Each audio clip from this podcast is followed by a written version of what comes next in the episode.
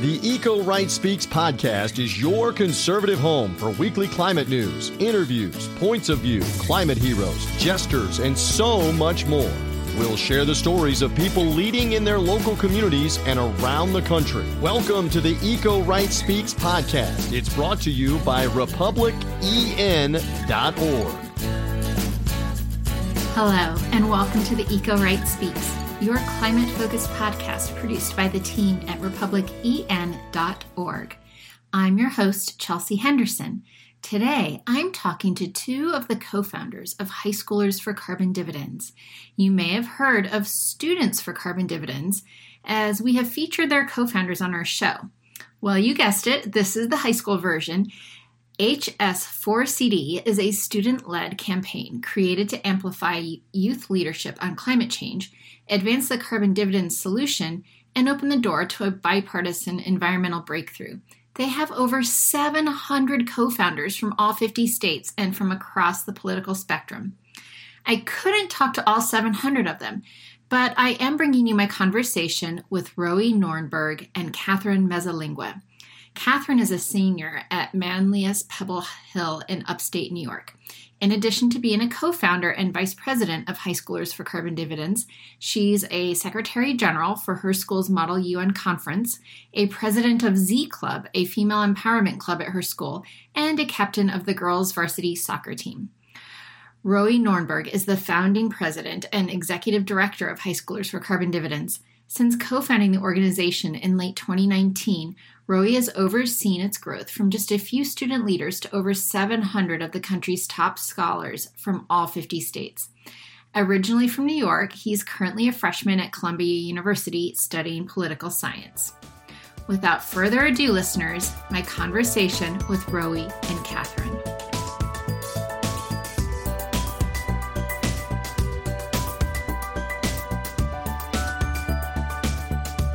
Welcome back, listeners. As I promised, I'm sitting here in conversation with Roey and Catherine, the two co-founders of High Schoolers for Carbon Dividends that I described in the introduction. So welcome to the show, guys.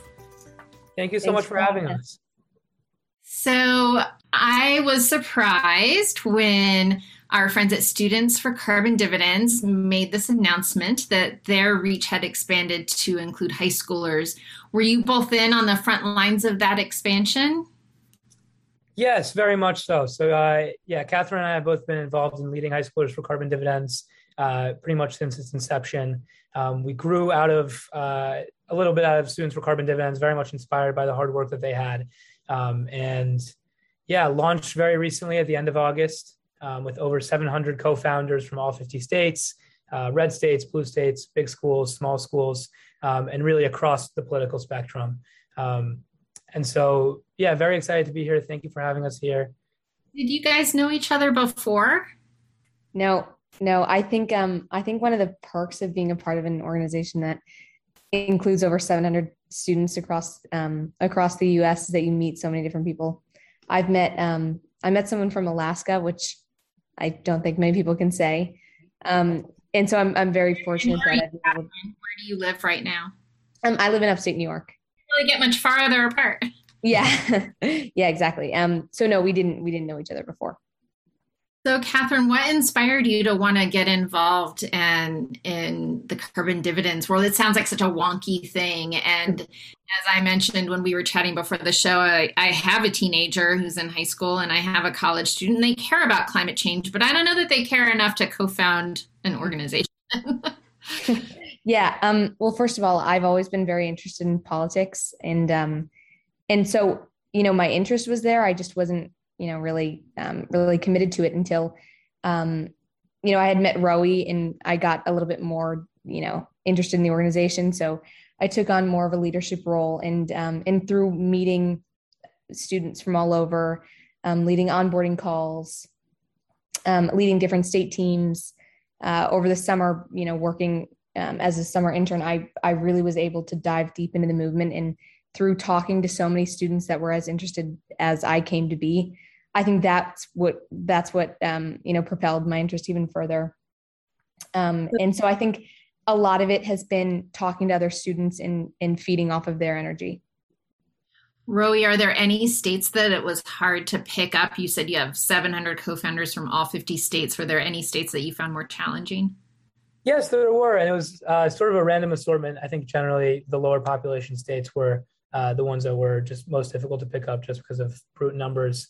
But one thing, just to add on to Catherine's comment, I think also sort of talks about some of the states that were more difficult to pick up is, well, I think one of the things that makes High Schoolers for Carbon Dividends so unique is that it really was able to bring so many students to the table and to the climate discussion. So, you know, there is a sizable chunk of the coalition that are environmentalists and have been involved in it for a while, but also a lot of students for whom it's their first time ever being involved in the environmental world, who other, you know, youth environmental groups just never spoke to in a certain way. And so HS4C was really successful in bringing everyone to the table, bringing everyone along, regardless of political beliefs or ideologies. And, you know, that was something that resonated in all 50 states. And I think that was ultimately why we were able to get even those smaller states. One thing that I think is really interesting about working on climate change that is different now than when I first got involved, when you guys were probably just little toddlers, is that it isn't just an environmental issue anymore, right? It's an everything issue. So it touches the economy. When I think about the bills that they have to do here in Washington, a farm bill, a transportation bill, there's really no topic that doesn't touch climate change in some regard. Totally. And we actually spoke with some student leaders. I have had conversations with student leaders from all over the place who've, you know, climate change has affected their lives in so many different ways, right? Like in Delaware, a student leader who, their roads were flooding. Delaware is like the state with the lowest, I think, mean elevation in the country, and their roads were flooding and people weren't able to get to school. Or in Utah, skiers they're seeing their ski mountains facing economic difficulties, and, you know, their livelihoods are centered around tourism and skiing. So I think it's totally right. It's affecting people in a way that it never has before. And I think that's why so many young people are excited and eager to act. So would you guys say that you had been studying and hearing about climate change since you were first in science classes in elementary school? Is it something that you've been taught your whole lives? Yeah. My last science class, I think in 8th grade, I remember my teacher going through her regular curriculum, and then she would consistently add, but, you know, because of climate change and because of, global warming and whatever else. And she would alter the curriculum. And I think by the end of the year, she had said that curriculum was like no other, you know, just because of the changing times. And I think that's really interesting when you have to make up your curriculum as you go. And kind of by contrast, I was in college when the Soviet Union collapsed, and I was about to take a class called the USSR Today. I was an international relations major, and the professor was like, well, there is no USSR, so we're just going to make it up as we go. So yeah, I appreciate it when a teacher or professor can pivot like that and really address an issue. What is High School for Carbon Dividends? I mean, I know that you're for the carbon dividend plan, the Baker Schultz plan that your elders at Students for Carbon Dividends support, and then also Young Conservatives for Carbon Dividends and the Climate Leadership Council. So I love this sort of tiered system that there's something for every kind of demographic to be part of. But what are you going to do to spread the message and build support for the movement? Yeah, for sure. So I think totally right to point out that different structure. And it was something that we were very much inspired by. When High Schoolers for Carbon Dividends was started in my junior year of high school, I had sort of heard about, you know, the Economist statement on carbon dividends. And that was what sparked my interest and really drove me to create this organization. And so very much building up on the work of these groups, I think High Schoolers for Carbon Dividends has done work in many different ways to advance the message. We launched, like I mentioned earlier, in August. We're able to land, you know, a front page op-ed in Real Clear Energy written by two co-founders of High Schoolers for Carbon Dividends, actually a national economics champion and a national science fair competition champion. So really high profile student leaders who had come around for the carbon dividend solution. And I think that was really just the start. We have a lot of work up ahead of us. Recently had op-eds published in Indiana and in Delaware and in states all over the country where student leaders who are involved with High Schoolers for Carbon Dividends are taking to writing to address their representatives and, you know, urge them to look at carbon pricing and to look towards carbon dividends as, the ultimate solution to climate change. And so have you been to Capitol Hill? Well, I guess people aren't really going anywhere yet these days. Are you reaching out to lawmakers? Have you guys had any personal experience doing that? Yes. So actually, once we launched, we sent an email with a briefing into every congressional office on Capitol Hill, got a good amount of responses from different lawmakers. And actually at our launch event was Representative Scott Peters and former Representative Ryan Costello. And so we had that sort of those interactions with lawmakers, in person at the launch event, and then made sure to continue it through emails to every office. And would you say that people are rather receptive then? And I'm thinking, from both sides of the aisle, right? We need, in order for climate action to be durable, we need it to be bipartisan. And so we really need both sides of the aisle coming together. And while you have achieved that at High Schoolers for Carbon Dividends in creating this coalition that is bipartisan, the folks on Capitol Hill are not as adept at that. And so I'm sort of wondering if you what the outreach has been like to those that identify a little bit more right of center, and whether you feel like you're taken seriously as high schoolers. So I guess those are two separate questions that are both kind of big. I'll let you figure out how you want to answer them or the order you want to answer them. Yeah. Go for it, Catherine. Thanks. I guess I can speak to the more conservative side of it. So I'm, a conservative. I've always been. I've worked on different campaigns, and so I remember. I think last summer, I was working on Congressman Katko's campaign. And I had, I was vice president at the time, and I had been working on it, and I was in his office, and I, talked to him about it just because I thought, it's the right place at the right time.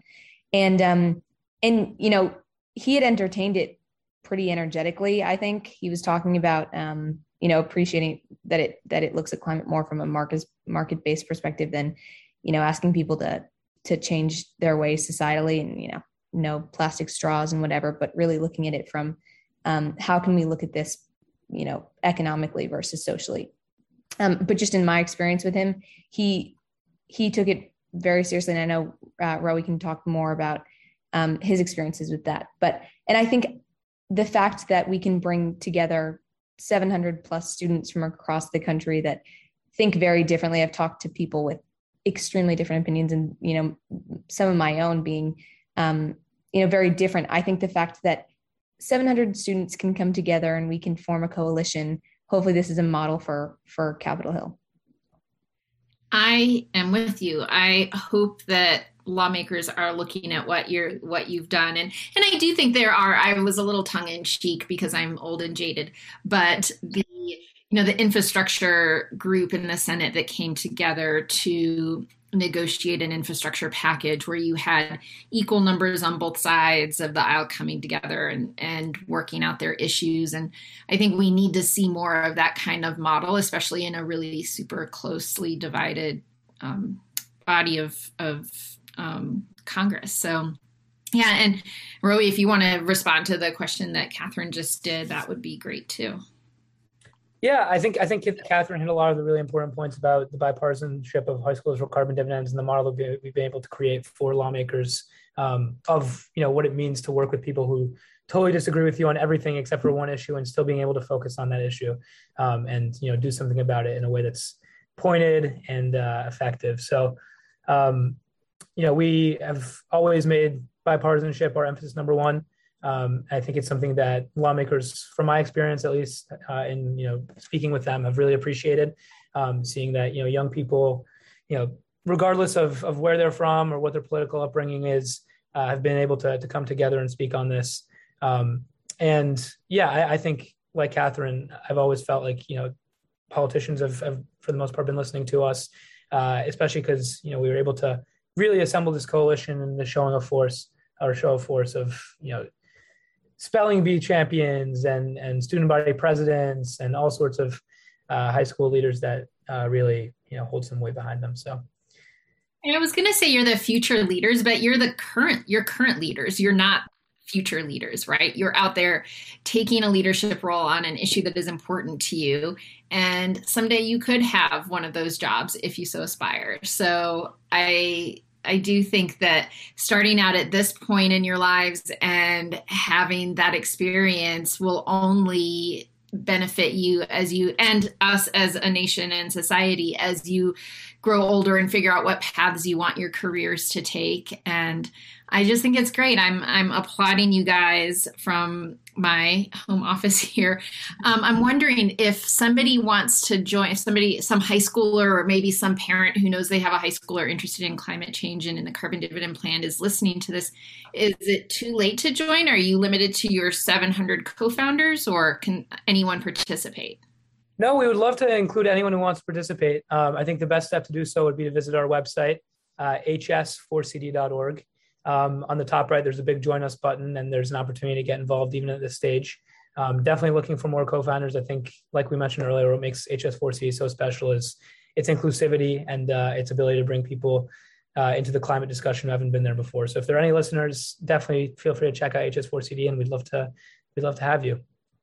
Great. And what is next for you? Are you both high school students or graduated high school already? Yeah, I'm a senior this year. Class of 22. Mm-hmm. Yeah. You want to go to college? Have you figured that out? Yeah, I've been going through the process. We finished some college visits, so trying to narrow my search, but I don't have a top right now. You don't have a top. Oh. Yeah. Hopefully I can figure that out soon. Really? Yeah, and I'm a freshman in college right now. So you are a freshman. Yeah. And where do you attend school? I go to Columbia. My son has put University of Wisconsin as his number one, so we haven't been out to visit yet, but hopefully we'll.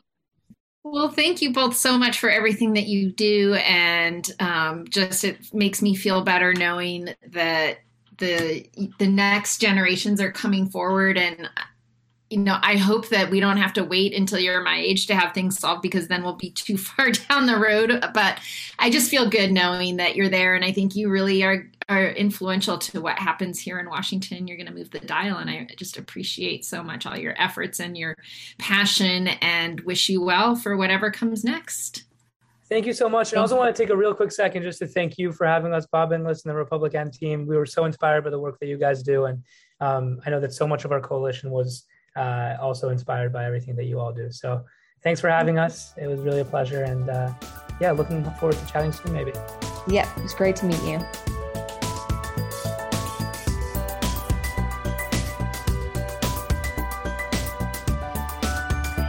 So Price, I just have to say I'm so proud of our guests this week, the next generation of leaders. And I don't even like to say that because they're leading now. But Catherine, who is a senior in high school, so she's Colin's age, being a co-founder of High Schoolers for Carbon Dividends, and then Roey as well, who was a high schooler when he started the effort to create High Schoolers for Carbon Dividends, and he's now a freshman at Columbia. It just makes me feel like I can retire someday, because they are up and coming, and they are going to change the world. I'm sure of it. Yeah, what gets you excited is when you see young people engaged in things they're passionate about, you know, in high school and even college, you know, to get involved and try and make a difference in causes and issues like this, especially when you're so young in high school. I mean, you haven't even seen the world in a lot of ways yet. Well, and definitely not in the last couple of years, right? Like all travel opportunities, study abroad, any of that kind of thing have been curbed. And so, but you know, the thing I have really come to realize, just being somebody who observes teenagers on the regular, is that they're just so much more globalized than we were growing up, right? And that's because of the internet. They can see images of places, whatever they think of. What does Turkey look like? They can get on the internet and see pictures. Or if they hear of a place, they can find it. We had an old world map that I could go look at, but a lot of times maps get outdated. And so anyway, it's just really refreshing. All right, before we go any further, tell everybody who we got next week. Next week is going to remain a mystery because I am still working it out. I like mysteries. It's a good time for those, being it's October, Halloween, right? It's October. That's right. We've got to have some intrigue here. All right. Want to thank our new members, RepublicEN.org/join, for joining and standing with us. Gayla H. in Illinois, Arthur B. in Florida, Diana H. in New Mexico, Nancy V. in Texas, Marcia C. in Kansas. Again, RepublicEN.org/join. Those are the ways that you can stand with us. Chelsea, tell them what they win if you do stand with us, which we need you. They win an email from me every week. They win the chance to be part of this community and to know they're not standing alone. All right, let's get to our Ask Bob Anything, this week's question. We'll let Bob have the answer, and this week's question is... Bob, what forms of environmental activism do you think are most accessible for eco-right conservatives? All right, Bob, take it away. Here's Bob Inglis, our executive director, with this week's Ask Bob Anything. I wonder if the kind of environmental activism that would be most accessible to conservatives is described in Jonathan Haidt's work that would indicate that we conservatives are particularly concerned about the purity of the earth, the cleanliness of the earth. I saw this recently with a conservative member of Congress concerned about water quality. And it occurred to me that a focus on water quality in that particular case might lead us to a discussion of the air, because it's pretty clear, you know, we don't want people, say, dumping their sewage into our rivers and streams. And we probably don't want them dumping their CO2 pollution or other small particulates into the air either. And so maybe that's a point of entry. I think it has to do mostly with that concept of the purity of the earth and cleanliness, something that resonates, I think, with many conservatives. All right, thanks, Bob. And if you would like to ask a question, Ask Bob Anything, you can do so on the Apple Podcast app. Just go to reviews, give us a 5-star rating, we hope, and then in the comment section, put your question or questions right there. We will try and get to them on an upcoming episode, and your questions are always valuable feedback and gives us food for thought, and certainly gives Bob something to think about, and we love to get him integrated and involved in the weekly podcast. So get those questions moving, keep them coming. Let us know. Again, the Apple Podcast app. If you're not an Apple user on your iPhone or iPad, if you don't have one of those, you could submit it to Chelsea or I, or you could tweet us. You could tweet your question there. We'll take any and all questions, but that is the easiest way to do it on the Apple Podcast app when you write a review. That's right. I mean, there are so many ways to reach out. We don't need to be a one-trick pony. If writing on the Apple Podcast app is not your jam, you can email us the old-fashioned way. You know what? You can even write us a letter, right, Price? Any way you can get to us, because there are a myriad of ways on social media, Facebook, Instagram, Twitter, emailing messenger us. Messenger pigeons. You can even put a message in a bottle and see if you can find somewhere in the middle of South Carolina or Virginia. So make sure you download, listen, subscribe. We appreciate all our listeners and subscribers every single week, downloading and listening, all the feedback, but your listenership means the most, and you can do that on Apple Podcasts, certainly, as we just told you, but also if you're an Android user, Spotify is an easy way to get us, Google Podcasts, many different ways. Just go to your favorite podcast app /platform and search Eco Right Speaks. We are not hard to find. But we're not hard to find, so please join us. We need you. All right, until next week, we will talk to you then, Chelsea. All right, take care, Bryce. Thanks for listening to this week's edition of the Eco Right Speaks podcast, brought to you by the team at RepublicEN.org. Make sure to visit RepublicEN.org to learn more and find out how you can be a local Eco Right leader.